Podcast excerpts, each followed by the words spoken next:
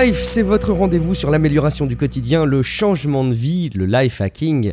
Dans cette émission, nous allons vous relayer ni plus ni moins que des trucs pour une meilleure vie. En particulier, nous allons vous parler de Game Changer, un documentaire sur Netflix euh, qui va occuper une petite partie de, cette émission. Euh, nous sommes Guillaume et Matt, deux podcasteurs passionnés, et on vous retrouve une fois de plus pour un épisode mensuel de Relife. Salut Matt, comment vas-tu? Eh, ça va très bien. Je suis contente de te... Ben, j'avais hâte hein, de, de te reparler, de faire un Relife.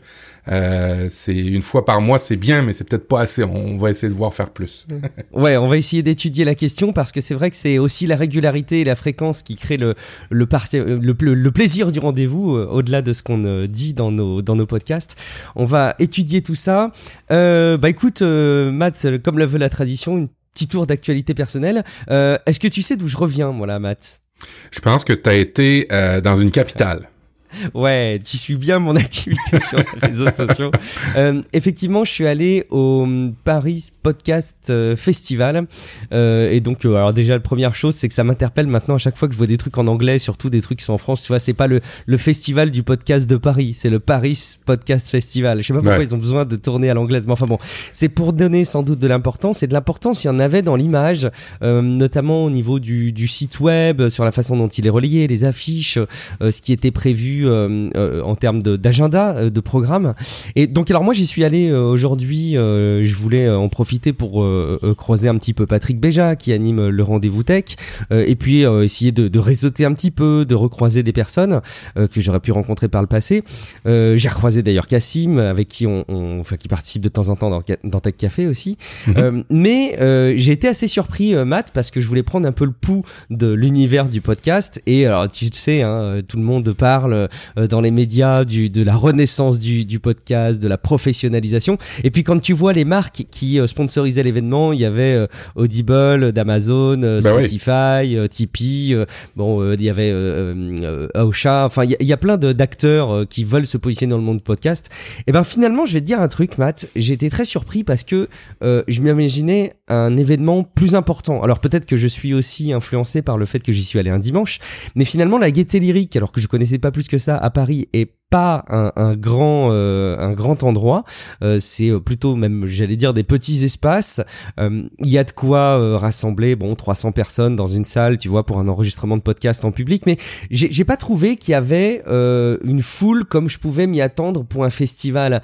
En fait c'était une série de petites conférences et de petits enregistrements publics mais on est très loin d'une énorme dimension du podcast tel qu'on peut la décrire dans les médias en France. Donc j'ai trouvé ça bah, à la fois rassurant parce que ceux qui s'imaginent que le podcast euh, euh, va devenir un monstre marketing euh, et va perdre de son authenticité parce que ça va plus être ce petit cette petite activité de niche, je pense qu'ils se fourrent le doigt dans l'œil ou en tout cas c'est pas avant quelques temps que ça va se passer. Il y a des choses qui bougent, c'est clair, mais enfin on n'en est pas non plus dans une révolution où le podcast va supplanter tout ce qui est radio, tout ce qui est ce type de médias quoi. Donc je suis content de l'avoir fait parce que tu me connais, je suis pas très fan d'aller réseauter comme ça avec d'autres personnes euh, que je ne connais pas, d'aller euh, rencontrer, m'ouvrir et discuter. Euh, mais bon, je suis content au final donc de l'avoir fait. par contre, ouais, je considère là, de mon point de vue, sur la base de ce que j'ai pu voir, que le podcast reste quand même un petit truc un peu à part, quoi. Je sais pas si toi tu as une perception différente de, de, ton Québec, Matt? Ben non, je, je, suis un peu comme toi. Euh, j'ai essayé de, de, regrouper des podcasteurs de la région. Ça fait deux ans que j'essaie de regrouper des podcasteurs de la région pour dire, ben, on, va se connaître. Hein, on va on va aller prendre un verre ensemble, on va essayer de se connaître, on va se partager des trucs ou, ou à, la, à la limite même j'avais j'avais idée au début de peut-être euh, faire une petite assoce pour euh, partager les coûts, mmh. euh, juste pour ben, pour dire ben on est plusieurs, on peut on peut peut-être faire des trucs comme ça. Et puis j'arrive pas, j'arrive tout simplement pas à trouver. Il y en a hein, des podcasteurs, mais de la minute que on commence à à parler organisation comme ça, ça devient difficile tout, tout de suite rapidement. Et je sais qu'il y en a à Montréal, dans la province du Québec, on a deux grosses plus, on a trois, quatre grosses villes, mais Québec et Montréal sont quand même deux pôles importants.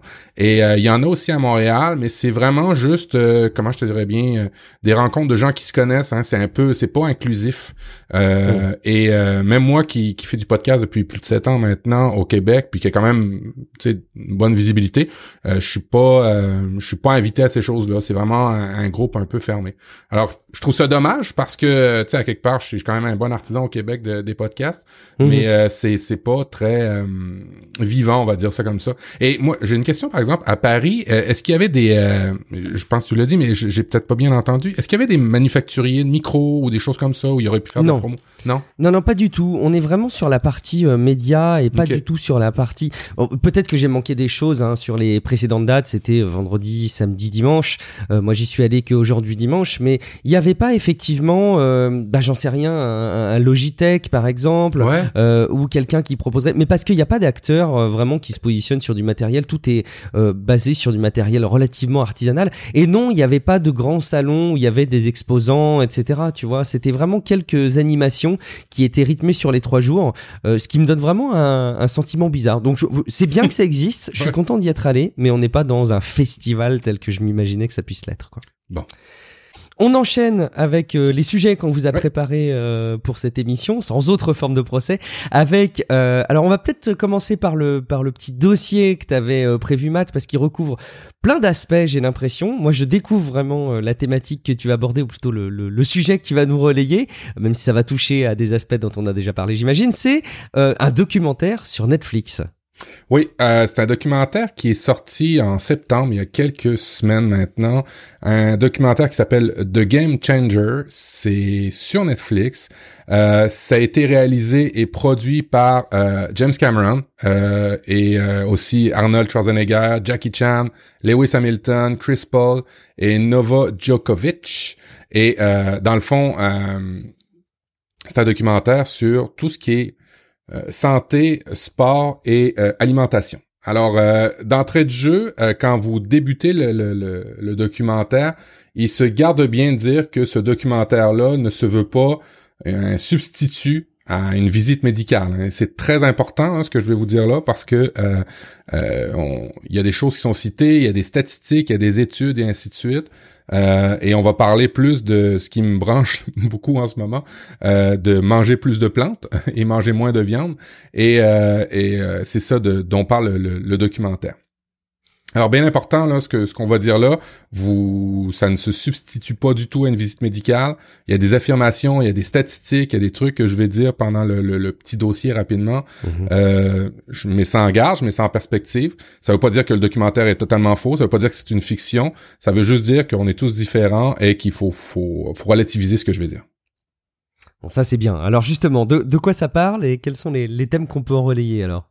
Bon, alors typiquement, ça parle de euh, du parcours de James Wilkes, euh, qui est un entraîneur d'élite pour les, euh, les forces spéciales, qui a gagné le Ultimate Fighter 2009. tu sais, ces espèces de combats dans les cages où c'est ultra agressif, où c'est ultra ou ultra violent.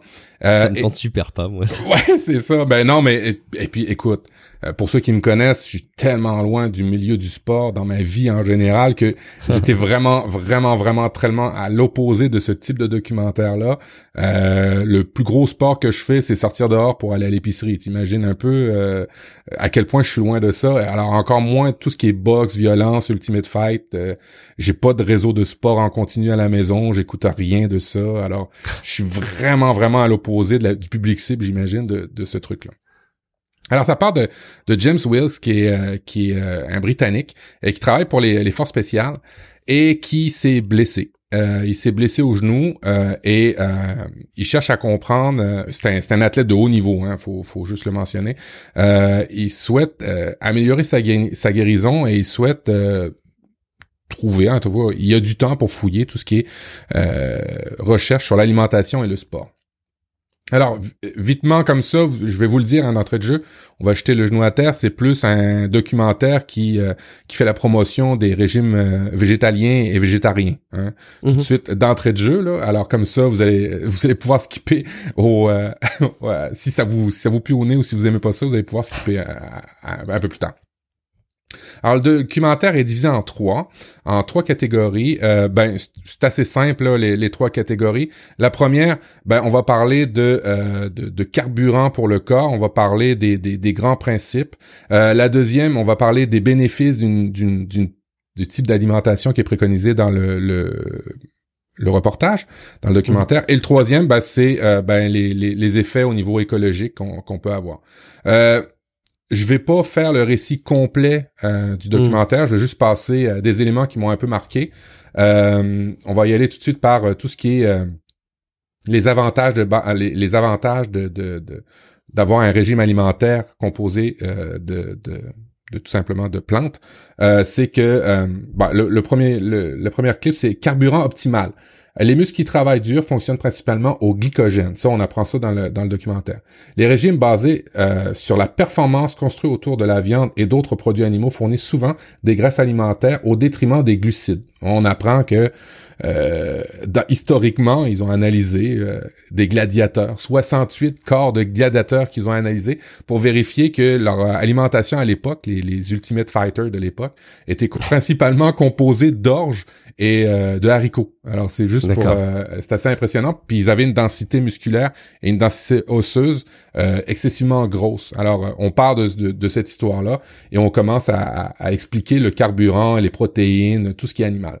Ce qui est très drôle, c'est que pendant le, le, le, documentaire, on parle de flux sanguin, on parle de, de, de beaucoup d'éléments euh, de santé, de, de, médecine, et on parle du flux sanguin. Il y a des tests qui sont faits avec des joueurs de la NFL, des joueurs des Dolphins de Miami, de la NFL, où on dit que le flux sanguin efficace est, euh, est une autre pierre angulaire pour optimiser la performance. Alors au début, on parlait de la capacité des muscles à absorber le type de protéines. Après ça, on parle ben, du flux sanguin où on voit des tests comparatifs. Alors évidemment, c'est spectaculaire, mais on fait des tests comparatifs avec des athlètes euh, une journée quand ils ont mangé de la viande et des euh, tests comparatifs de leur flux sanguin le lendemain quand ils n'ont pas mangé de viande et on voit vraiment une différence visuellement là à l'écran. Alors une fois que c'est dit, c'est peut-être du spectacle peut-être, mais euh, mm. on voit on voit toutes sortes de, de, différences au niveau du, du flux sanguin et ça a l'air que Selon le reportage, tout dépendant euh, le type d'aliment que tu prends, ça a une répercussion directe sur le, flux sanguin. Euh, plus de végétaux auraient un flux sanguin plus dense, euh, moins liquide, et plus de végétaux, là, ça serait beaucoup plus liquide et ça, ça irait un peu plus dans les muscles, ce qui veut dire que ben on aurait pas mal les, les, vitamines, tout ce qu'on tout, tout, ce dont les muscles ont besoin pour être efficaces et s'améliorer. On parle aussi dans la première partie santé, là, je vais faire vite, euh, de diminution de l'inflammation. On parle aussi que ben, les sportifs, euh, c'est une succession de blessures et de euh, rétablissements hein, qui subissent. On parle évidemment des, des joueurs de la NFL où j'étais surpris d'apprendre que le taux d'accident est de 100%. les joueurs de la NFL, le football américain, vous ben, êtes certain d'être blessé à 100%. des fois c'est tout le temps, des fois c'est à vie, des commotions cérébrales, mais vous comprenez que le cycle de récupération est super important et euh, le fait que de trouver des, des, euh, des aliments qui diminuent l'inflammation euh, des muscles est important et ben on, on, en parle dans ce documentaire là. Alors on parle d'antioxydants, on parle de plein plein plein de trucs. je veux pas m'égarer là-dedans, mais on fait beaucoup de, de différences scientifiques entre une alimentation basée sur la viande et une alimentation basée sur des plantes, avec mmh. toutes sortes d'arguments, d'études et ainsi de suite. Ce que j'ai pas dit, c'est que le site euh, alors, en fait, le, le, reportage est, est accompagné d'un site où toutes les références du documentaire sont dans le site. Vous avez tous les liens, toutes les études et ainsi de suite.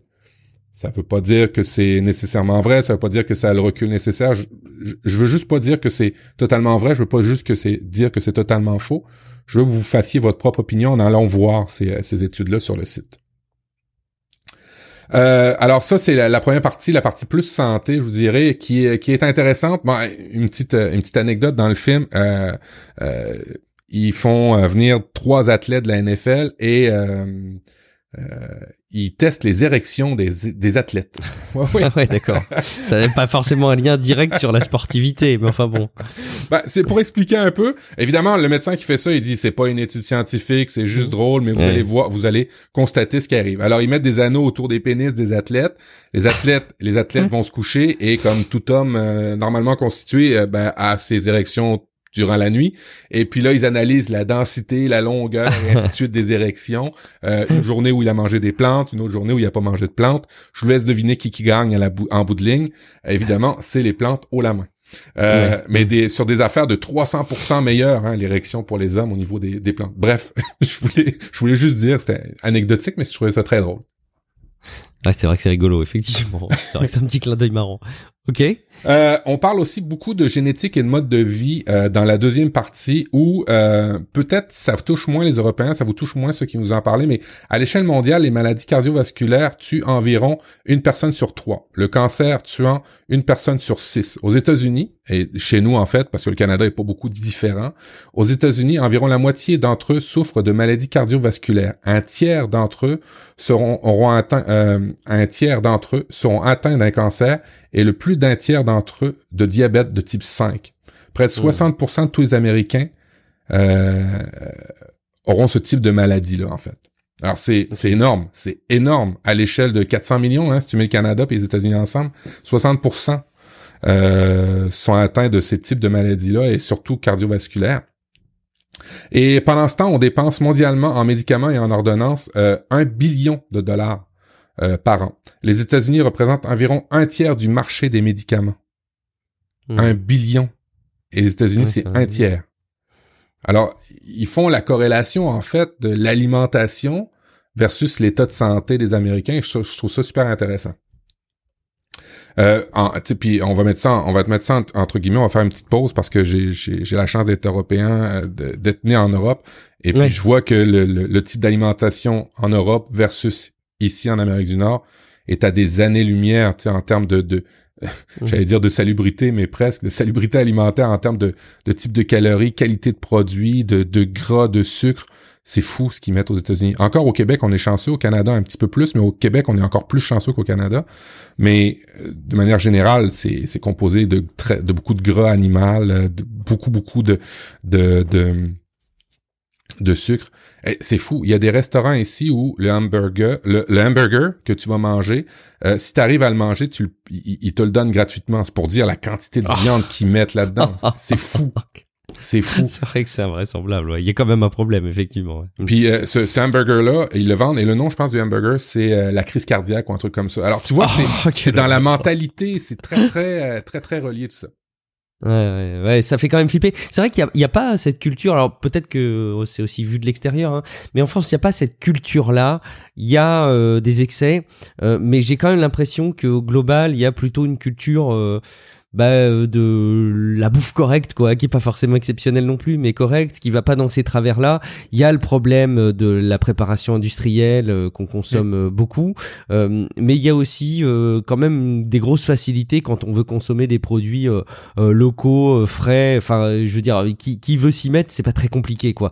Et il n'y a pas une culture de l'industrie du restaurant qui va te recharger du gras. Bien bien même bien au contraire j'ai l'impression que les restaurants qui marchent bien maintenant c'est plutôt des bistrots, euh, euh, comme on dit, locavores, quoi, avec des avec des produits locaux qui se veulent sains, bio, etc. Bon. Ouais, ouais, puis puis euh, puis c'est aussi sur les quantités. Hein. Je vois très bien en Europe les, les, les grosseurs d'assiettes, les grosseurs de verre.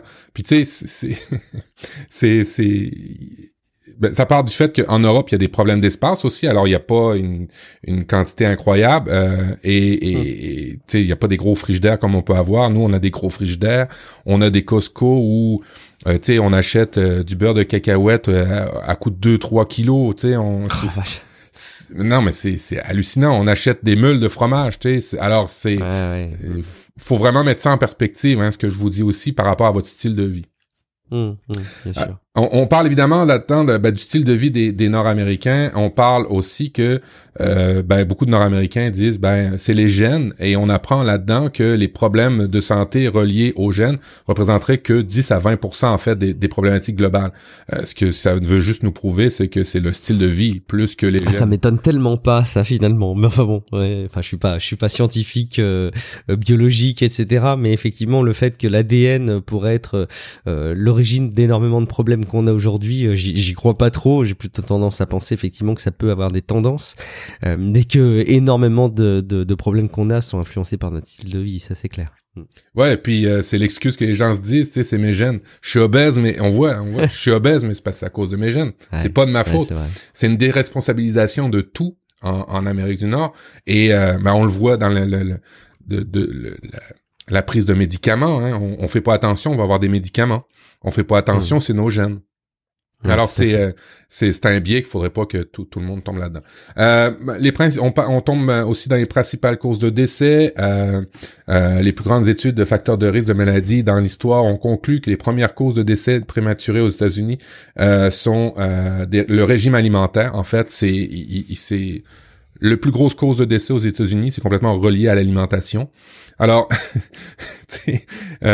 tout le long, on voit des, des publicités de, de de Burger King, de McDonald's, de, de ci, de ça. Et, et, c'est fou parce que ils expliquent dans le reportage, puis je veux pas tomber ou sombrer dans le complotisme ou dans ces choses-là, mais tu sais, ils expliquent que, grosso modo, McDonald's aussi est subventionné, euh, euh, toute, toute cette industrie-là alimentaire de viande qui prom qui fait la promotion de manger beaucoup de viande ou de manger des cochonneries, euh, beaucoup de fromage, des affaires grasses, beaucoup de bacon et ainsi de suite, euh, ben, est subventionné et que euh, c'est triste de voir que aller manger des choses saines, ça coûte plus cher que de manger un Big Mac, alors que si on relativisait les subventions que ces industries-là ont, parce qu'ils font beaucoup de lobby auprès du gouvernement, euh, un Big Mac à la place de le payer 5 dollars, on le paierait aux alentours de 13 dollars. Alors ça pourrait, tu sais, tu vois, ça pourrait euh, peut-être donner une lumière au bout du tunnel de ceux qui disent ben on peut pas manger bien ou c'est plus facile de manger mal. Ben là au moins ça les mettrait en, en perspective ces gens qui disent ça. Effectivement, effectivement. C'est vrai que ça peut être une excuse, ouais. Ouais, et puis euh, et tu vois dans le reportage c'est drôle parce qu'ils disent euh, rappelez-vous aussi que l'industrie du tabac pendant des années ici au Québec, en Amérique du Nord, euh, utilise euh, a dit que le tabac était correct et ils ont même pendant mm. des années fait des publicités avec des médecins ici qui disaient fumer c'est bien, mais moi mais fumer des camels c'est mieux, tu sais, tu vois? tu voyais des médecins à la sortie des, des hôpitaux qui disaient ça. Alors, ils mettent ça en perspective faudra avoir plusieurs générations pour euh, pour relativiser tout ça, mais je trouve ça quand même intéressant d'aller dans l'histoire des choses. Ça me passionne ça pour voir ce qui se fait en ce moment. C'est toujours très drôle de de, de, de voir ces choses là. Bah puis on peut le constater aussi ce parallèle-là avec le sucre. Hein. Il y a un documentaire, euh, j'avais j'avais vu il y a pas très longtemps, hein, que vous pouvez retrouver euh, facilement. J'essaierai de le mettre dans les notes de l'émission, mais qui montrait à quel point l'industrie du sucre a réussi à gagner. D'ailleurs, face à l'industrie du gras, hein, euh, dans cette image de ce qui est bon et de ce qui est pas bon, avec effectivement les mêmes techniques de persuasion que celles qui étaient utilisées par l'industrie du tabac, et avec la, ils sont arrivés à installer la conviction que le sucre ça donne de l'énergie et que le gras c'est pas bon pour la santé quoi. Alors que en fait quand tu y regardes un petit peu, quand tu commences à, regarder, il vaut mieux consommer euh, trop de gras euh, que trop de sucre quoi, parce que le sucre se transforme en gras et en plus est, extrêmement nocif sur plein d'aspects. Euh, vraiment beaucoup de choses effectivement, t'as raison pour lesquelles on pourrait faire des parallèles avec l'industrie du tabac. Ça fait flipper. Il faudra du temps. Ouais, c'est ça, il faut avoir du recul. Comme je vous dis, je prends pas ce reportage-là comme étant la vérité. Je prends juste ce hmm. reportage-là comme étant un moment pour se questionner. On va dire ça comme ça. Hmm. Alors, euh, on, va passer vite sur les, dommages sur la santé. Euh, ben, évidemment, il y a des études qui ont été faites, ils rapportent des études sur 50 pays dans lesquels ils ont analysé plus de 100 000 sources de données. Tu sais, ça me fait penser un peu à, aux climato-sceptiques, qui, qui, qui, qui refutent certains trucs, alors que ben sur le lot de milliers ou de centaines de milliers de, d'études qu'on a fait, ouais, il y a un impact quand même les humains par rapport à, à l'écologie. Ben là, c'est un peu préparé pour l'alimentation et conclut que les quatre principaux aliments dont on a vraiment besoin de consommer davantage pour réduire tous nos risques de décès en Amérique du Nord sont ben, tout bonnement les fruits, euh, les grains, euh, les noix, euh, les légumes et puis les grains entiers. Mmh. Et mmh. alors, tu sais, c'est un, un peu, c'est un peu banal, mais encore une fois, c'est bien appuyé là-dedans. On, passe rapidement euh, tous ces choix-là par rapport au type d'alimentation. Le reportage est vraiment, vraiment bien fait on voit des euh, des euh, des gens qui qui, qui s'occupent de l'alimentation de maintenant euh, plusieurs équipes de la NFL où ben il y a plus du tout de viande dans ce qu'ils donnent. la science au niveau culinaire bon, a fait son œuvre au niveau de, des athlètes. On entend beaucoup de commentaires d'athlètes de très très haut niveau parler qui disaient que ben à une certaine époque ils mangeaient de la viande et leur performance n'était pas aussi bonne. Bref, vous comprenez un mmh. peu l'idée. Euh, on va dans le bout qui me qui me parle beaucoup en ce moment, c'est le bout un peu euh, sur l'écologie qui, qui je trouve très intéressant. Euh, j'aime bien dans le reportage où ils disent que ben, dans le fond, euh, c'est une selon selon une recherche de Oxford en fait, la viande et les produits laitiers, les œufs utilisent 83% des terres agricoles du monde entier et ne fournissent que 18% des calories mondiales. C'est-à-dire qu'on on a un problème d'optimisation de nos ressources visiblement par rapport à ça. Euh, euh, euh, la raison à laquelle le bétail a besoin d'autant de terre et que les animaux, c'est que les animaux ne sont pas, ne sont qu'un un intermédiaire. Désolé, je vais me reprendre. La raison pour laquelle on a autant besoin de bétail, c'est finalement que ben on, veut créer des des, des calories, on veut créer des, des de la nourriture à partir d'animaux, mais en bout de ligne, si on si on faisait juste une équation mathématique, on trouverait tout de suite que c'est complètement stupide pour prendre 80% euh, des, des, terres agricoles pour finalement juste donner 18%. C'est un petit peu hmm. absurde. On consomme en moyenne six fois plus de protéines qu'il en produisent, un animal en fait. Euh, alors si vous prenez un comptable, il va vous dire très vite que ben c'est un mauvais. Vous, allez dans le champ avec ce, ce type de, de, de production là et que c'est pas viable. Précédemment, il disait qu'il y avait beaucoup de subventions. Fait que bref, c'est un cercle, c'est un cercle vicieux dans tout ça. Mais bref, euh, euh, 70 milliards d'animaux consommés chaque année dans le monde. Euh, ça me fait, ça me fait capoter ce chiffre-là. 70 milliards, c'est, c'est, c'est de l'abattoir, c'est incroyable. Euh, la plus grande source de destruction des habitats serait le secteur de l'élevage. Euh, par exemple, en Amérique du Sud, soit, environ 70% euh, des anciennes forêts d'Amazonie sont maintenant utilisées pour faire brouter le bétail. Ouais. Hmm. C'est euh, c'est juste délirant. Euh, alors, euh, en revanche, 25 pour, 27% de l'empreinte, oui, là après ça on parle d'eau dans le reportage. Là on parle de, de des terres agricoles. J'aime bien le parallèle qu'on fait avec l'animal versus que dans le fond c'est juste un l'animal c'est juste un, un moyen de, de, de comment on dirait ça, un intermédiaire euh, qui est pas de qualité pour euh, nourrir la planète en fait. Parce que mhm. si on prend des céréales, qu'on les passe dans les animaux, puis qu'en bout de ligne on a juste 20% de notre 100% mhm. au début, on aurait été mieux de manger le 100%. C'est ce que je voulais dire. Désolé. à un moment donné, après ça, on parle de l'eau parce que euh, ben, c'est un problème parce que toutes ces terres-là, les animaux ont besoin de beaucoup beaucoup d'eau. Euh, ça revient souvent hein, dans les euh, dans ceux qui théorisent l'alimentation plus végétalienne ou végétarienne que ben on, tue la planète à cause de, l'élevage de nos de nos de nos des animaux en fait.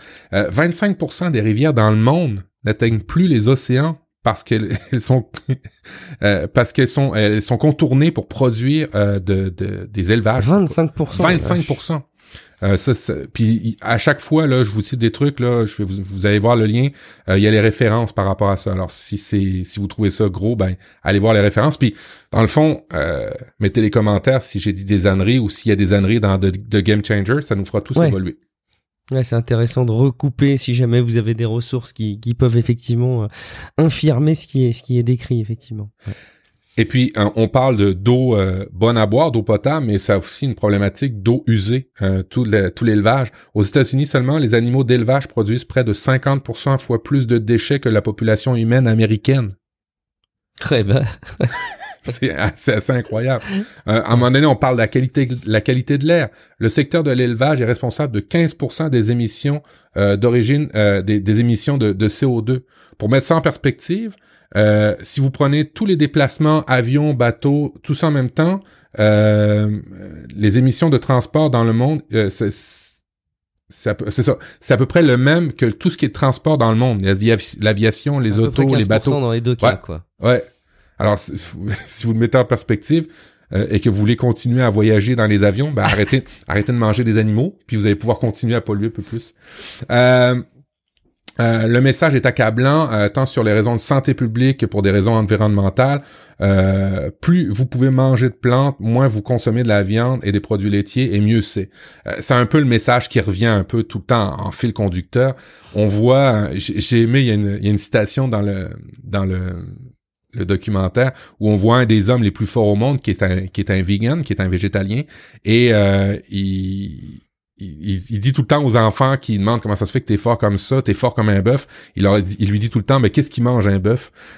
Pour être fort comme eh ça Eh ben, il mange, il mange des plantes. Alors, The Game Changer, euh, pour vrai, euh, c'est pas le documentaire, c'est un documentaire. Euh, j'aimerais ça échanger par rapport à ça parce que c'est un style de vie qu'on a beaucoup adopté chez moi. On change beaucoup notre alimentation. Nous, c'était surtout pour des aspects d'écologie, mais maintenant, après ce reportage-là, ça confirme certains aspects nutritionnels. Euh, chez nous, on est euh, on est suivi par un médecin, on fait des tests de sang à chaque année depuis 4-5 ans maintenant qu'on a changé ce style de vie-là. Euh, c'est bien important de, d'aller voir votre médecin si vous voulez changer de style de vie ou si vous voulez changer votre alimentation. Euh, mais je serais super intéressé d'avoir des échanges par rapport à ça dans le, les, les, les, notes de l'émission, en fait, dans les commentaires. Euh, si vous l'avez écouté, ce que vous en pensez? Est-ce que c'est des attrapes? Est-ce que c'est euh, des conneries? Est-ce que c'est des mauvaises citations? Euh, bref, euh, c'est quand même pas rien parce que il a gagné beaucoup, beaucoup de, de prix en termes de, de, de films, en termes de qualité de production de films ça m'apparaît crédible avec les sources qui sont nommées, euh, les personnes qui se sont collées à ce projet-là, ça m'apparaît crédible. J'aimerais ça avoir ben, un peu de l'autre facette un peu de, de, ce reportage-là. Si vous connaissez ça, si vous trouvez que c'est un peu ridicule, ben venez changer dans, dans Relife, euh, le podcast, euh, relifepodcast.com, en bas des notes de l'émission, et puis ben ça va me faire plaisir de regarder ça avec vous, ben, d'écouter vos commentaires en fait. Ce qui est intéressant, je trouve, dans le dans ce que tu en décris euh, du documentaire, qui est évidemment à regarder, et t'as raison pour pour en discuter, c'est que euh, en fait, on a souvent l'image de euh, devenir végétarien euh, implique euh, bon une rigueur euh, pour avoir les mêmes apports peut-être que ce qu'on consomme en viande, ou en tout cas une conscience plus qu'une rigueur. Ça c'est une chose, mais moi ce qui me marque par rapport à ce documentaire, même finalement la couverture, hein, puisque t'en décris, c'est de dire que effectivement c'est pas le régime que je citerais spontanément pour une préparation physique pour un sportif. Et euh, je trouve ça intéressant d'avoir effectivement cette vision-là des choses qui dit, euh, je trouve que le, le, la, phrase relative au bœuf, euh, enfin je suis aussi fort que le bœuf et je, euh, il mange pas de viande lui, je, je trouve ça hyper intéressant. c'est vraiment un truc à creuser. Bon, il y a clairement quelque chose qui doit se passer dans notre mode de vie à tous pour que pour que les choses évoluent. mais je pense que de toute façon, sans même qu'on en prenne une décision affirmée, il me semble pas que la tendance de la consommation à la viande de la viande soit hausse de toute manière. Mais tu sais, ça va, ça va très loin le reportage. Ils analysent notre constitution euh, au, niveau de nos dents. Ça va jusqu'à, euh, ben, on parle souvent des protéines. Ça nous prend des protéines. Ouais, mais quelle qualité de protéines? Est-ce que c'est absolument vrai que c'est juste des protéines à mhm. base de viande? Il y a plein de trucs super intéressants dans le reportage que j'ai fait vite, que j'ai peut-être fait mal en vous le décrivant. Mais euh, allez l'écouter, essayez de le trouver. Faites-vous votre opinion. C'est important ça, de vous forger votre propre opinion, puis de mettre ça en perspective avec ce que vous allez écouter. Et euh, oui, au niveau des athlètes, euh, il semblerait qu'un régime végétalien euh, fait gagner en endurance, en fait. les, les, muscles auraient l'air à être un certain pourcentage, on n'arrive pas à le notifier vraiment dans le, documentaire, mais beaucoup plus explosif, beaucoup plus endurant. On voit des gens qui font plus des, exercices d'endurance, qui sont capables. Et, et c'est drôle parce que on voit l'homme le plus fort après ça pour dire, ben c'est pas juste l'endurance sur lequel un régime végétarien va, va être bon, c'est aussi la force. Alors bref, mettons ça en perspective, allez l'écouter, puis on va échanger là-dessus. The Game Changers, c'est sur Netflix ou peut-être ailleurs si vous le trouvez. On enchaîne avec d'autres sujets, bon, des sujets dans la euh, plus pure tradition de, de Real Life, avec des choses qu'on peut voir passer dans notre veille, qu'on a envie de vous relayer, ou des trucs et astuces qu'on a expérimenté. Euh, autre vidéo à regarder, alors c'est moins long que The Game Changers, euh, c'est un, une conférence euh, TED euh, qui nous parle, qui nous donne une façon simple de chasser ces mauvaises habitudes. Euh, c'est dans le cadre d'ailleurs d'un, d'un TED Med, euh, donc c'est la version euh, santé médicale de, de, de, TED qui avait été organisée, euh, et il nous explique dans cette conférence la manière dont fonctionne notre cerveau, euh, qui se base sur un déclencheur qui induit un comportement et duquel est déduit une récompense. Alors l'analogie qu'il donne et l'exemple c'est celle du gâteau au chocolat. Bah, du coup t'as T'as faim, donc euh, tu as un premier stimuli, tu vas mener une action qui est celle de, tu, vois ce gâteau au chocolat qui te tend les bras, tu te jettes dessus et tu le manges, et euh, la récompense c'est que ça te fait du bien. Le problème de ce fonctionnement, et qui est un fonctionnement qui nous a permis en tant qu'être vivant euh, bah, de survivre hein, dans, dans l'évolution, c'est que bah, il a quand même des, des conséquences, et les gâteaux au chocolat, bah, on en a assez facilement dans notre vie de tous les jours, et la prochaine fois qu'on se sent triste, qu'on se sent un peu stressé, euh, bah, le cerveau va se baser sur ces rappels et puis bah, nous inciter à aller chercher la, la même consommation. Euh, autre exemple, quand on était jeune, Matt, je pense que ça va nous parler, peut-être moins euh, si des plus jeunes nous écoutent aujourd'hui, mais euh, on peut avoir en tête des, des publicités de, de, jeunes hommes cool avec des cigarettes à la bouche, ou d'ailleurs dans des séries, ils peuvent avoir l'air cool. D'ailleurs, je me rappelle que Lucky Luke avait des versions où il fumait, ça a été remplacé par la suite par des par des épis de blé, mais il fumait, donc c'est les stars quoi, tu, tu les voyais, tu les fumais, et donc tu disais ils sont cool. ben pour être cool, je vais avoir envie de, de fumer aussi. Et malheureusement, c'est ces mécanismes-là qui font que bah, notre cerveau commence à s'installer euh, des mauvaises euh, habitudes. Et la proposition de valeur qu'avait euh, la personne qui anime ce, ce, TED, qui doit bosser dans des dans des labos, hein, c'est de dire. Alors, ils ont fait des tests par rapport aux fumeurs justement. Et ils n'ont pas ils ont pas interdit de fumer, mais ils leur ont même dit bah continuez à fumer, mais faites-le en pleine conscience. Et les personnes qui ont fait cet exercice-là se rendaient compte très très vite que fumer avait, bah, comme ils il faisaient ça sous l'angle de la pleine conscience, donc de vraiment s'intéresser à ce qu'ils sont en train de faire, à vraiment percevoir euh, tous les détails, que, que fumer, ça avait un goût euh, absolument dégueulasse. Et euh, donc il nous explique les, les, mécaniques du cerveau qui sont qui sont à l'œuvre euh, et euh, à quel point euh, bah, ce contrôle cognitif peut nous aider à nous réguler. Alors ça paraît vraiment trivial, mais l'idée et la recommandation c'est d'être très curieux sur nos perceptions. Par mmh. exemple, euh, une mauvaise habitude qu'on peut avoir qui est celle de répondre au smartphone quand on a une petite notification. l'idée c'est de se poser sur le premier stimuli de, de la notification et d'utiliser des mécaniques dites de pleine conscience, donc de vraiment prendre du recul sur ce qu'on est en train de faire, euh, d'analyser ce plaisir, d'avoir connaissance de toute cette chaîne euh, qui est en train d'être engendrée sur le plan physiologique, euh, d'avoir conscience du fait qu'il va y avoir cette fonction plaisir derrière, mais du fait que si on installe de la curiosité au travers de cette pleine conscience, on va avoir les bénéfices du plaisir de la curiosité, parce que par nature, on est des êtres vivants curieux. Et il nous suggère tout simplement de remplacer le plaisir qui est engendré par ces stimuli d'habitude par les plaisirs de la curiosité sur ce qu'on peut vivre euh, et ressentir ah. dans un cadre de pleine conscience. Et donc, euh, bah, il nous incite à faire ça pour euh, vraiment bien réinjecter une boucle plutôt positive du plaisir sous l'angle de la curiosité. Je trouvais ça finalement assez bateau en le regardant et je me disais mais c'est tellement bateau que c'est assez simple à appliquer et que ça mérite peut-être qu'on s'y intéresse. Donc moi je vais faire l'exercice, Matt. Je te propose que tu le fasses aussi à l'avenir s'il y a des, des, mauvaises habitudes que tu identifies. Peut-être aussi que c'est une bonne manière d'identifier des, des mauvaises habitudes. Et puis je propose que les personnes qui nous écoutent fassent aussi l'exercice de tout simplement quand ils sentent qu'il y a un réflexe automatique un peu qui s'installe et peut-être qu'ils aimeraient euh, travailler dessus, euh, bah, de prendre du recul, d'installer de la curiosité sur ce sentiment pour euh, moins se faire déborder et puis qu'on en parle tous ensemble aussi dans les notes de l'émission sur les réseaux sociaux. Euh, à travailler du coup. Ouais, ouais. Non, excellent. J'aime ça. J'aime ça l'idée d'essayer de, remplacer le stimuli par le stimuli de d'interrogation, de, compréhension. La curiosité. Ouais, ouais, ouais, je trouve ça cool. C'est rigolo ça. Bon exercice sur soi-même. Euh, Matt, euh, tu vas nous montrer qu'on n'a pas forcément un problème de gestion du temps. ça va nous rassurer tous. Euh, mais par contre, il y a d'autres philosophies à adopter là aussi.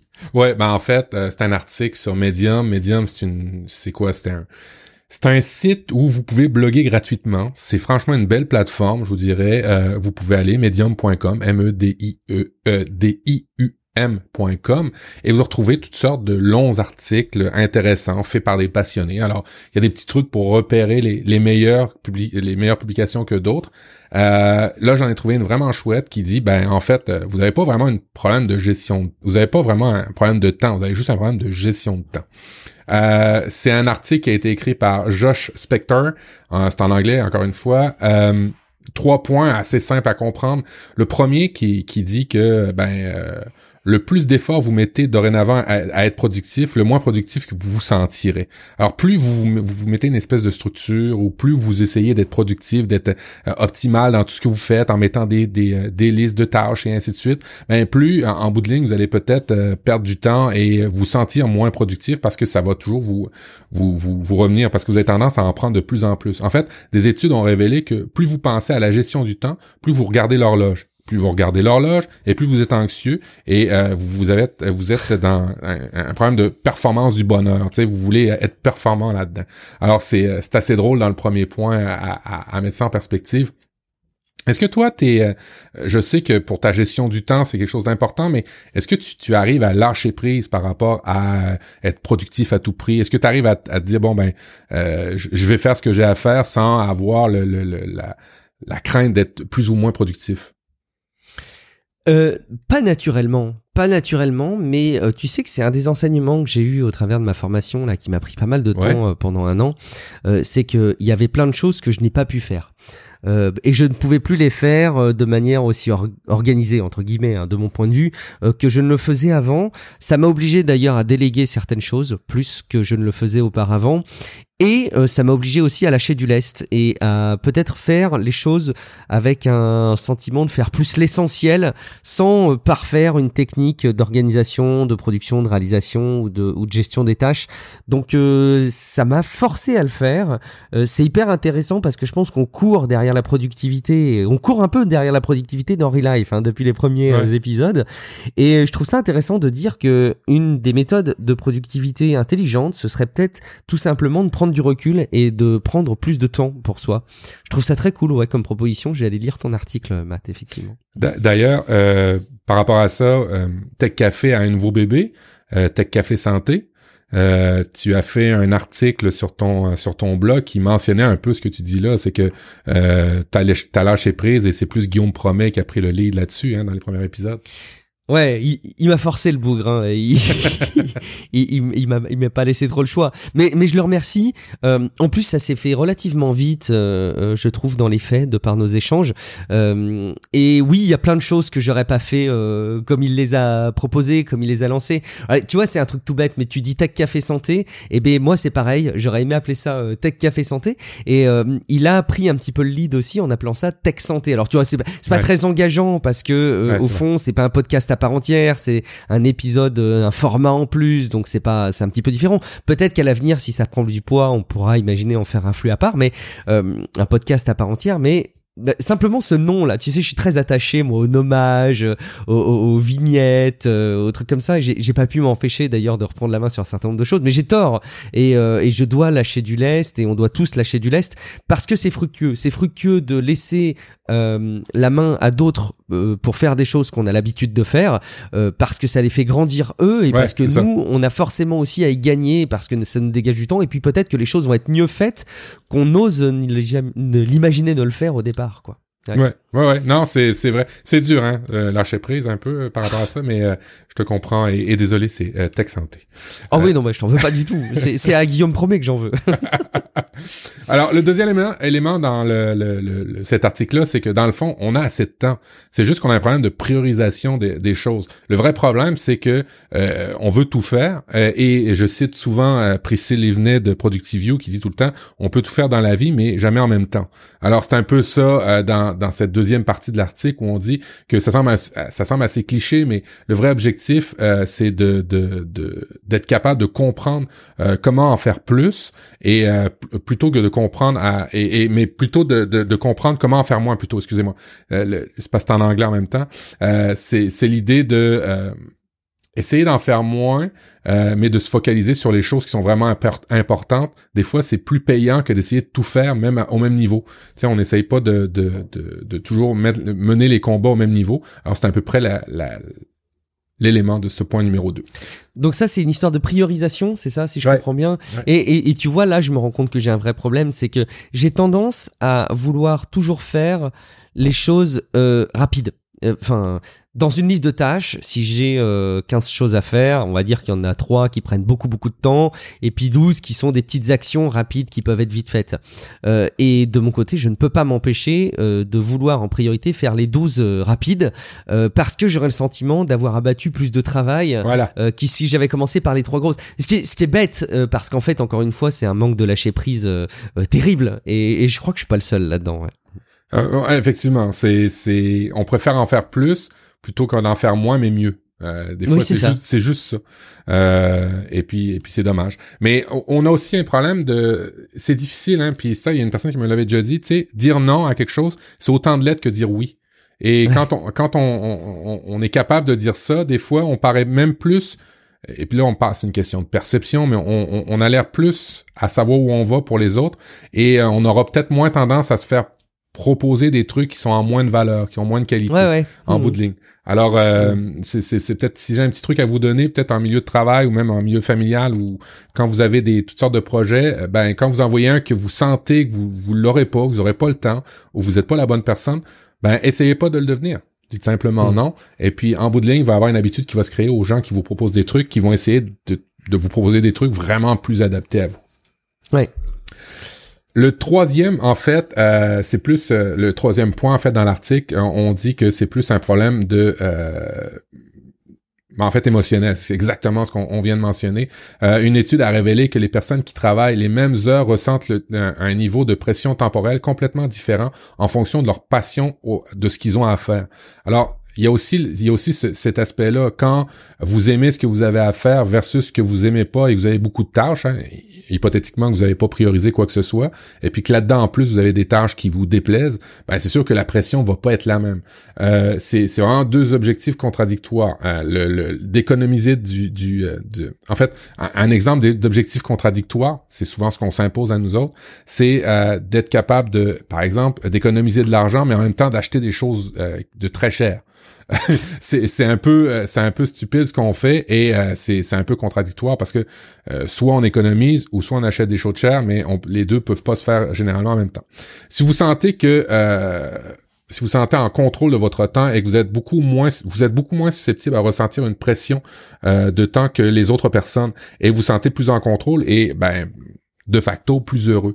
Euh, Il y a la question de contrôler votre temps, mais aussi la question de perception d'avoir contrôlé votre temps qui joue là-dedans. Et comme on disait tantôt, ben c'est tout simplement d'être capable de dire non ou de faire les choses vraiment qui sont essentielles. C'est vraiment ça qui est le plus important. C'est pas facile, ça je vous l'accorde.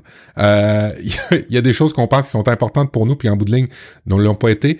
Mais euh, c'est ça tout le secret de la vie, c'est d'apprendre ce qui est réellement important des fois. Ouais, tout à fait. Et euh, je vois en plus, euh, d'ailleurs, il y a une petite recommandation d'article qui me semble excellente pour continuer à travailler le sujet. Euh, pourquoi est-ce que vous avez euh, l'impression de déjà avoir assez de assez de temps? Je pense qu'effectivement, ça peut être une, une bonne prolongation de la lecture de cet article. Donc, on ira voir euh, sur Medium parce que le lien est dans les notes de l'émission, Matt. Euh, J'enchaîne avec euh, vraiment du, du low tech et du et du de l'échange de l'interaction humaine. Euh, moi, je voulais vous partager une astuce que j'ai vue. Là, j'ai lu ça cet après-midi euh, euh, dans ma veille. J'avais vu l'article passer euh, dans sur Lifehacker. Je me suis dit, tiens, il faudra que je regarde ça. Euh, comment retrouver de la patience quand votre enfant vous rend zinzin? Alors, Ouais. c'est c'est c'est con, hein, mais chez, chez Lifehacker, j'adore aussi leurs images d'illustration, les photos qu'ils choisissent. Et il y a euh, en photo une maman qui est allongée sur le ventre, qui se tient la tête, qu'on peut plus. Et puis sa fille qui est assise sur son dos, puis qui lui tire son vêtement, mais elle est pas méchante, tu vois, elle est pas, elle est pas en train de, le- de la- de la harceler. On, on sent presque que la petite fille, elle a du regret de voir sa mère comme ça. Bref, j'adore leur- leurs images d'illustration. Eh ben, la recommandation, je vous la donne pour que vous gagniez du temps, c'est euh, de vous mettre dans la tête que votre enfant est pas le vôtre. Euh, L'idée est venue euh, de la part de la personne qui témoigne donc pour la, la rédaction de l'article en disant que euh, c'est plus facile euh, d'être une, une nounou ou en tout cas de s'occuper de l'enfant d'un autre parce que c'est pas ton enfant et parce que tu y mets moins d'éléments euh, euh, d'affect et que euh, tu vas garder tout autant de responsabilités parce que tu t'occuperais d'un autre enfant qui n'est pas le tien probablement aussi bien sur le plan physique que si c'était le tien mais pour autant tu vas pas y mettre forcément le même lien émotionnel et tu vas paradoxalement pouvoir avoir plus de patience. Alors écoute Matt j'ai lu ça tout à l'heure dans le train en revenant de Paris euh. Parfois, je ressens moi-même un peu de difficulté à, à- à- à Ah. garder ma, ma patience avec des enfants. Je vais utiliser ça dans les jours à venir. J'espère, j'espère que ça va m'aider et me soutenir. Euh, et si c'est le cas, évidemment, je, je vous le redirai dans les prochaines émissions. Mais faites le test de votre côté. Si votre enfant vous rend zinzin, dites-vous que c'est pas le vôtre. Ça va peut-être vous aider. Euh, un autre truc, un autre truc euh, que, que j'ai, lu dernièrement qui m'aide beaucoup, euh, sais, de- le temps de qualité. On dit, hey, il faut à chaque fois qu'on fait du, du temps de du, du temps avec ses enfants, il faut absolument que ce soit du temps de qualité. Ce qui fait que ça met une pression épouvantable sur tout ce qu'on fait avec nos enfants. Exemple, euh, tu sais, euh, banalement euh, juste avoir rien à foutre euh, dans une maison, lire un livre, papoter. Ou, tu sais, on n'est pas obligé toujours de, de, de, discuter. Ça devient tout le temps la course à ah, c'est un événement. Qu'est-ce qu'il va apprendre Qu'est-ce qu'il va retirer Quel est l'événement qui... Quelle activité Ouais, c'est ça. C'est ça. Quelle activité mm. Qu'est-ce qu'il va en retirer Est-ce que je suis Est-ce que je fais bien ça avec lui Est-ce que j'y ai dit les bonnes affaires? Des fois, je trouve que c'est surfait et qu'on se met une foutue grosse pression à essayer de faire des enfants, des enfants, ben à la limite trois, mais des enfants parfaits alors que ben vous l'êtes pas. Alors euh, ça va être difficile d'essayer de tout le temps et, euh, euh, penser que vous allez donner du temps de qualité puis que tout ce que vous allez faire est de qualité. Lâchez prise là-dessus aussi. Ouais, c'est, c'est, c'est intéressant. Effectivement, il y a une histoire de, de valeurs peut-être qu'on s'est installé dès le départ qui sont peut-être pas les bonnes non plus, effectivement, dans les échanges avec les enfants. Euh, alors un autre sujet, alors là c'est pas les enfants, mais c'est plus dans une conversation avec quelqu'un d'autre. Euh, quand vous êtes euh, en, en, en, échange comme ça, on, ça nous arrive tous d'être dans des cadres de conversation. Et euh, l'article là aussi de Lifehacker nous explique comment garder une conversation pour qu'elle soit, pour qu'elle garde du, du, du rythme, enfin qu'il n'y ait pas de temps mort. Moi j'aime pas les blancs. Hein, J'avoue que je suis, je suis assez mal à l'aise dès qu'il y a des blancs dans des conversations, dans des groupes. Parfois entre collègues, on se retrouve à table, il y a, il y a des, des, des périodes de quelques secondes où personne ne parle moi ça m'insupporte. Mais bref, euh, donc trois petits euh, conseils rapides. Alors le premier conseil, il paraît trivial, mais c'est de poser des questions. Euh, ben oui, ça peut être intéressant d'aller rebondir sur des éléments que vous avez entendus dans l'échange pour rebondir dessus avec une avec une question. Alors faut pas en abuser. Hein, c'est pas le, le but, c'est pas de transformer la conversation en un interrogatoire de police. Mais euh, ça peut être une bonne astuce de se dire tiens il y a peut-être un des sujets sur lesquels euh, la personne en face a, a, abordé quelque chose tout à l'heure euh, qui mériterait de, de, de, poser une question. Donc là, je vous laisse évidemment libre cours à votre créativité, mais c'est un, moyen facile. Le deuxième moyen, c'est à l'inverse, vous, quand on vous interroge, de développer. ben là, vous n'êtes pas en train de remplir un formulaire quand vous échangez avec quelqu'un, nous dit l'article, et quand on vous dit où vous habitez, ben, au lieu de dire à Amiens, vous pouvez développer euh, l'endroit où vous vivez. Bon, c'est évidemment un exemple, hein, mais vous pouvez dire, bah oui, je vis à Amiens, euh, tu sais, ici, euh, c'est vraiment les façades en briques, ça nous a marqué dès qu'on est arrivé, on est arrivé, on a déménagé en 2015, et c'est vraiment un truc qui nous a marqué. Là, finalement, tu viens de répondre à la question, mais tu as développé, et tu sais que nécessairement, ça va être ou quelque chose sur lequel tu vas pouvoir rebondir toi par la suite, mhm. ou quelque chose sur lequel la personne derrière va rebondir, c'est quand même plus intéressant, en plus d'échanger à ce niveau-là. Euh, c'est un truc que tu, que tu ferais, ça, toi, naturellement, euh, Matt eh, Écoute, euh, je, je, suis une personne qui apprend maintenant à essayer de développer mes sujets. Euh, J'ai toujours tendance à parler en tweet. Alors, tu sais, quand tu, quand tu tweets, tu, tu vas à l'essentiel. Euh, limite, tu mets des hashtags pour avoir des références et tu vas vite. C'est toujours l'obsession de la vitesse et je sais pas si c'est une, déformation de la technologie dans laquelle j'évolue, mais euh, j'apprends à essayer de développer. Euh, j'apprends à essayer de faire du small talk, tu sais, du, du tu sais, ces espèces de icebreaker. du relationnel. Ouais, c'est ça. Et, et, tu vois, ça, c'est difficile pour moi alors certains hmm. diront que je suis un peu autiste, peut-être, euh, mais euh, je, l'apprends et c'est des bons trucs. Euh, poser des questions. J'avais lu ça dans le livre de de, de voyons comment se faire des amis de le qui est très connu et je me rappelle plus le nom. Ah oui, euh, je me rappelle plus le titre exactement. On l'a déjà cité effectivement dans Relife. Exactement. Le, guide, je sais plus. Poser des questions euh, et puis entrer dans certains détails qui peuvent être, être intéressants. Euh, après ça, c'est le jeu du détail où pour toi c'est un détail, des fois pour toi et pour une personne ça va être euh, trop. Euh, c'est c'est c'est faut bien faut bien faut bien doser. Mais oui, j'essaye de m'améliorer aussi sur cet axe-là. Bon, et puis dernière recommandation de l'article, euh, c'est euh, euh, être prêt à, à, à faire un, un, un, pivot. Alors, enfin, je sais pas comment le traduire. Ils disent euh, euh pivot en, en, anglais. Bon, je dirais un pivot. Bon, en gros, c'est un changement de sujet, hein, donc faut être capable de le, de le faire, de le suggérer. idéalement, faire un changement de sujet en reprenant un élément qui a été abordé par quelqu'un, de préférence quelqu'un d'autre, pas un élément que vous avez déjà abordé sur lequel vous allez rebondir, parce que ça va devenir un peu un peu monologue. mais c'est bien aussi de pouvoir euh, rebondir sur d'autres sujets quand vous voyez que ça commence à venir à bout et quand euh, bah, vous allez peut-être notamment vous installer sur des terrains que vous voulez pas forcément aborder. Il y a des terrains qu'il faut savoir éviter et il y a des bonnes manières de reboucler sur les sujets qui ont été précédemment abordés. Bon, l'article de Lifehacker vous décrira ça bien mieux que moi et en même temps ça se lit très très vite. C'est le genre d'article que j'aime bien, que j'aime bien consulter de temps en temps. J'y repense parfois, ça m'aide un peu à trouver aussi des repères alors que je suis pas non plus un expert du relationnel. Euh, j'ai toujours un petit peu de mal, donc ça, ça m'aide aussi à casser la glace, comme tu, comme tu le décris. Mais c'est des trucs, euh, c'est vraiment des trucs qu'on lit aussi pour euh, interviewer les personnes, laisser du temps des fois à la personne, faire des transitions, c'est en fait c'est le pivot, être capable de faire des transitions et puis ben, de, de, de, poser des questions hein, qui qui qui sont pas bateaux. Non, j'aime ça, j'aime ça.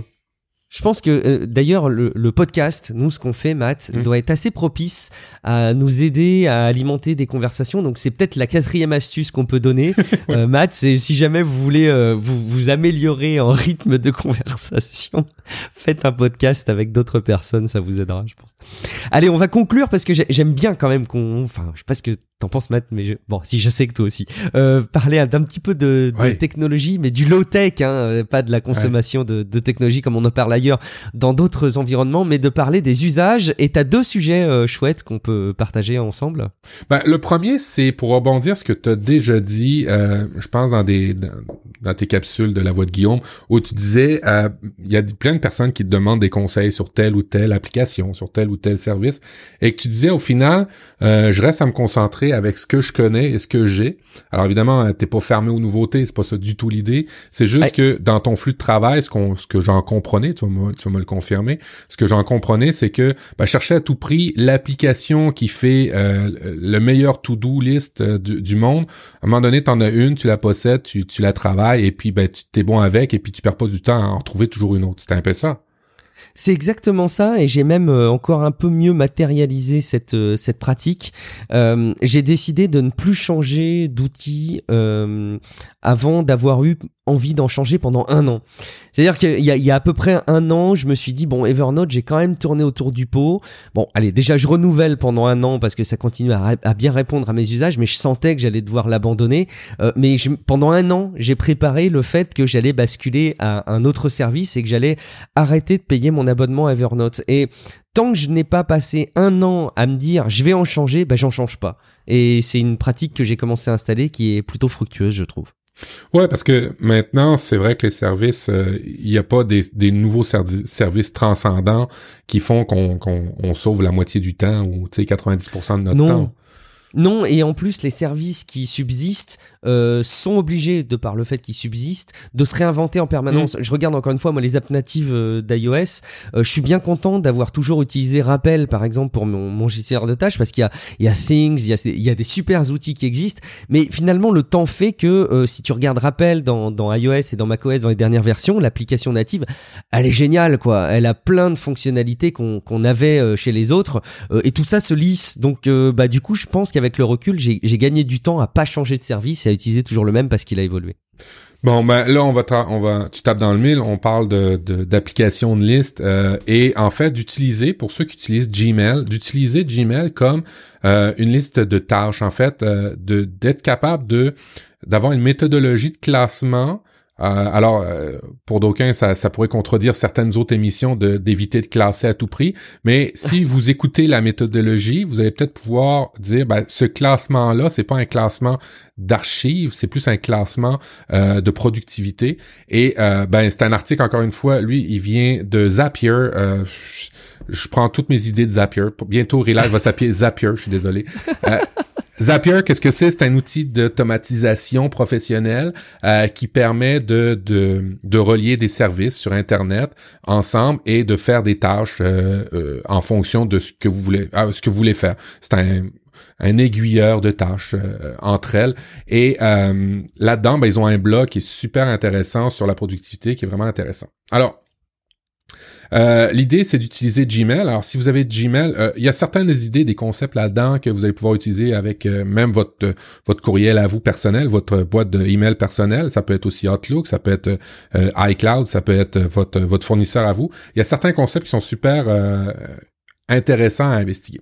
Alors, euh, le, premier, euh, le premier concept en fait, c'est de créer des étiquettes ou créer des dossiers euh, par rapport à des à des tâches spécifiques. Alors, typiquement dans l'article, ils disent d'utiliser les étiquettes de Gmail pour faire un répertoire, une, une étiquette qui s'appellerait tâche à faire, someday des fois, à, lire et référence. Lui en fait juste quatre, mais vous pouvez les adapter à votre méthodologie. En fait, c'est euh, dès que vous recevez quelque chose dans votre boîte de courriel, vous la classez sur des choses à faire parce que on l'avait déjà dit, je pense, dans la première émission de Nip Life à l'époque où ça s'appelait Nip Life euh, avec Pierre Journel où on disait ben mes, mes emails c'est la la boîte de tâches des autres. Alors ben mm.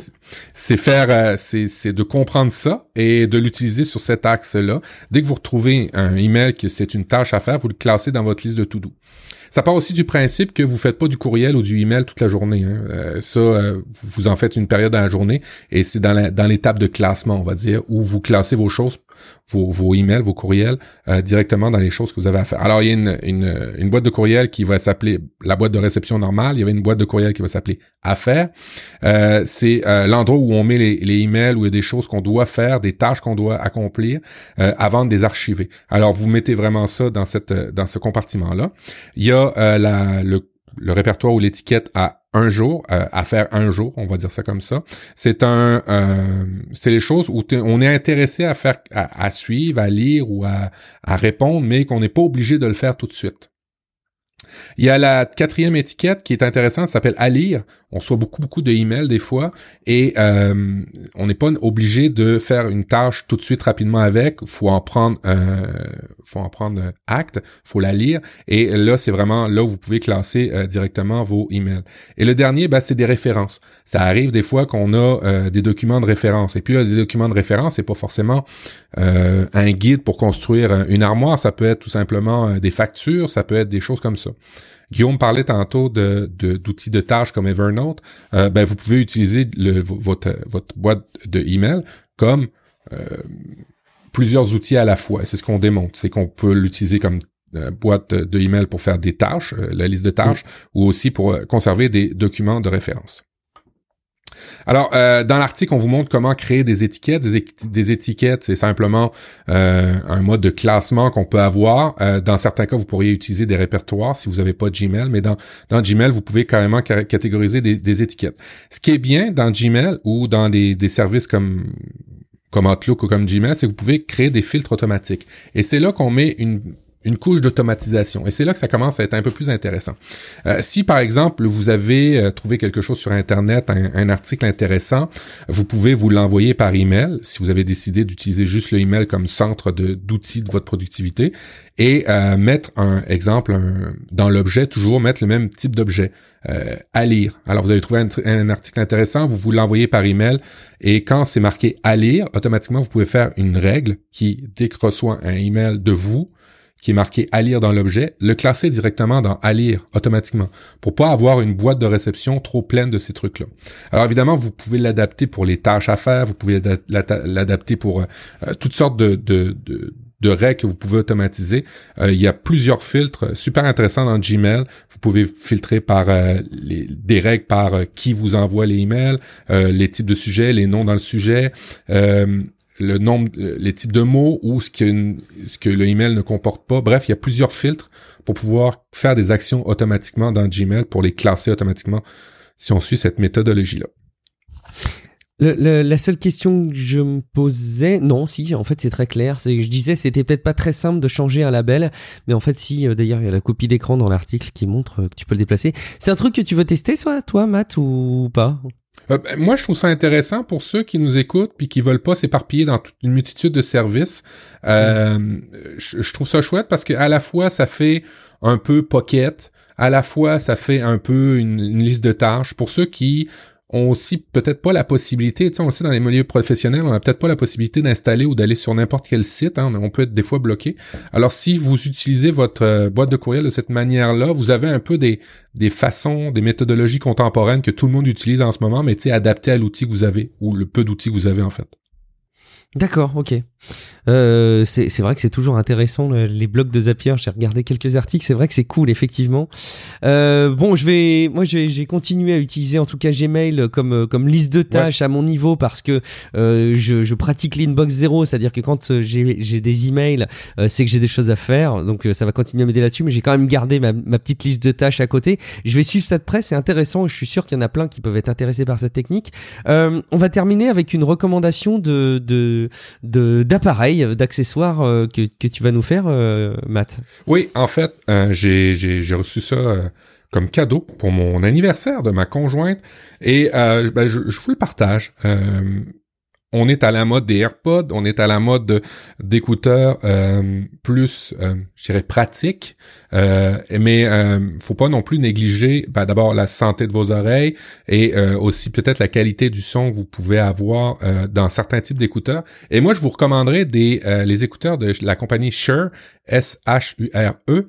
moi, présentement, j'ai des écouteurs intra-auriculaires. C'est des écouteurs qui se placent directement dans le conduit auditif et qui sont fait typiquement pour les musiciens. Alors, euh, je vous le dis pourquoi c'est des musiciens, c'est plus pour des batteurs en fait, parce que euh, euh, le fil est, en, est tressé en métal à l'intérieur de la gaine de plastique, ce qui fait que si on donne un coup de, de, baguette sur le, le, tambour, ben on, mmh. on, on, on, coupera pas le fil directement parce que des fois ça peut être assez euh, usé. Alors ça pourrait casser le fil. Et ça, ce fil-là est vraiment fait pour les batteurs, mais c'est pas fait que pour les batteurs, en fait, je vous dirais. À force de les utiliser, je me rends compte que c'est fait pour tous ceux qui veulent, euh, exemple, faire du montage ou qui veulent avoir une qualité sonore ou une précision sonore intéressante sans payer euh, les 5, 6, 700 pièces 700 dollars que ça peut coûter des fois. les Shure ont l'avantage d'être des intra-auriculaires, mais viennent aussi avec une espèce de bouchon mousse, tu sais, les bouchons forme qu'on peut mettre dans les oreilles pour cacher, en fait, pour, pour, pour bien dormir la nuit. Mhm. Et ben ces embouts-là que vous mettez au bout des écouteurs fait que ça s'adapte super bien à vos oreilles, que vous avez vraiment pas besoin de lever le son euh, de ce que vous écoutez. En fait, c'est surprenant. Euh, je vous dirais que d'habitude, je mets mon Mac à peut-être 25 euh, ou 30 ou 40% quand j'ai mes AirPods, mes, mes écouteurs normaux, et avec mes shirts, je suis à 10% du son. Ce qui fait que j'ai pas besoin de, pousser à, fond les molettes. Et si je fais de la production ou de l'édition sonore, ben, je suis capable de voir un peu mieux, de distinguer un peu mieux les défauts ou un peu mieux les, les, les des choses qui pourraient euh, être euh, particulière. Alors, l'avantage de ces écouteurs-là, c'est que c'est ça, c'est que ça vient avec des embouts qui prennent la forme intérieure de vos oreilles. Euh, si vous voulez, si vous voulez avoir des écouteurs avec le moule complet de vos oreilles, c'est 5 600 euros hein, maintenant. Euh, là, eux autres, au moins, ils simulent une espèce d'empreinte dans vos oreilles qui est, qui ceci dit, super agréable. Et euh, l'autre avantage, c'est qu'ils sont réparables. C'est-à-dire que l'écouteur peut se dissocier du fil et vous pouvez racheter un fil ou juste racheter l'écouteur s'il y avait quelque chose qui était brisé. Et ça, c'est dans un esprit où ben on achète des choses un peu plus chères, mais au moins on sait qu'on peut réparer, que les pièces sont réparables, et c'est dans un esprit un peu plus écologique, et je trouve ça super intéressant. Puis dernière affaire, ben, ces écouteurs-là sont des écouteurs filaires, mais ils existent aussi en Bluetooth. Euh, là, j'ai pas essayé ça en Bluetooth pour la qualité du son, mais euh, ceux euh, euh, le son est excessivement bon. Et la particularité, c'est que la sortie de l'écouteur euh, c'est une espèce de tige de métal qui se plie, ce qui fait que vous pouvez mettre euh, le fil par-dessus vos oreilles et le fil peut passer en arrière, un peu comme à la, mode des batteurs, mais c'est quand même pratique quand on est devant euh, un, ordinateur et que le fil passe pas directement en avant de toi. tu, tu, tu mêle moins dans les fils, on va dire ça comme ça. Fait bref, euh, je vous les recommande parce que j'en ai essayé plusieurs, beaucoup. En fait, j'ai essayé beaucoup, beaucoup d'écouteurs et c'est vraiment mon coup de cœur de l'année, euh, les Shure SE 215. Évidemment, plus vous avez d'argent, plus vous montez, vous pouvez monter dans les gammes et payer ça plus cher. Mais euh, à cette gamme de prix-là, une centaine d'euros, vous avez quand même des écouteurs excessivement confortables qui tiennent bien en place. vous pouvez même vous en servir pour faire du sport, mais c'est vraiment plus pour pour des musiciens. en fait, ils tiennent bien en place. Je veux juste dire ça comme ça. Et c'est l'isolation sonore qui est juste stupéfiante. Passive, mais très bien isolée. Ouais, puis Shure, c'est, c'est une marque euh, légendaire pour les micros, de toute façon. Hein. Ils savent, ils connaissent leur sujet, de toute manière. Euh, Matt, c'est parfait. On a fait le tour de, de toutes les news qu'on pouvait euh, avoir envie de, de, relayer ce soir. On en a même en plus euh, qu'on a mis au frigo pour une future émission. Euh, on va rappeler à tout le monde déjà où on peut réagir à l'émission. Alors c'est assez simple, hein, c'est sur relivepodcast.com dans les commentaires. Et puis on compte sur vous pour aller déposer euh, des avis sur Apple Podcast. Alors on a des retours de temps en temps. Alors euh, Nip Life, Relife, etc. Donc oui, ben on continue. On est là chaque mois. Vous le voyez, on est là. On a gagné en régularité et peut-être en fiabilité de diffusion. Donc donc euh, faites-nous savoir si vous aimez toujours le podcast. Euh, c'est toujours euh, hyper enrichissant pour nous d'avoir vos évaluations dans, dans, Apple Podcast. On les voit, hein, quel que soit le pays où vous les déposez, on va, on va voir ces avis-là. donc vous pouvez bien entendu réagir sur elivepodcast.com. Et puis surtout, vous pouvez interagir avec nous, en particulier avec toi Matt, si on veut réagir sur The Game Changers, mais peut-être plus à titre privé, si on veut savoir plus sur la démarche alimentaire que tu as faite, pour ou te partager peut-être des astuces que les uns et les autres ont trouvées, ou même te faire part euh, d'un ou d'autres sujets qu'on a abordés dans l'émission, où est-ce qu'on peut te joindre? Ben, mon hub, euh, profduweb.com, euh, c'est mon site personnel. Il y a tous les liens qui vont bien pour voir ce que je fais et me contacter. Et euh, ben oubliez pas euh, The Game Changer, si vous voulez parler plus en, privé, vous allez sur profduweb.com, mais oubliez pas, dans chacune des notes des émissions, quand vous cliquez sur les notes de l'émission, vous avez une partie commentaire en bas où vous pouvez alimenter euh, alimenter le débat, alimenter le sujet et même compléter des fois des choses qu'on aurait oubliées ou qu'on aurait euh, ou qu'on se serait trompé. Euh, c'est vraiment apprécié parce que en mettant les notes de comment les, les, les, des commentaires dans les notes de l'émission directement sur le site web, ben, ça complète pour ceux qui viennent plus tard et ça fait avancer un peu le schmilblick. Ouais, on gagne en visibilité sur le web, c'est comme ça que ça marche aussi. Hein. Euh, merci Matt, moi pareil, hein, tu sais, alors c'est marrant parce qu'on a souvent parlé de, de réseaux sociaux, euh, de présence social media et tout, bah on en reste quand même euh, sur nos, nos, sites web, nos bons vieux sites web, Matt. Euh, moi c'est pareil, vous me contactez sur guillaumevendée.fr, vous avez tous les liens vers les canaux qui vous intéressent et puis vous avez une vue sur les différentes émissions euh, dans lesquelles je peux participer. Merci beaucoup de votre fidélité. Matt, on dit rendez-vous à nos auditeurs chéris pour quand? Pour le prochain épisode de Relife dans un mois. À très bientôt. Merci à toutes et à tous. Ciao. Ciao, ciao.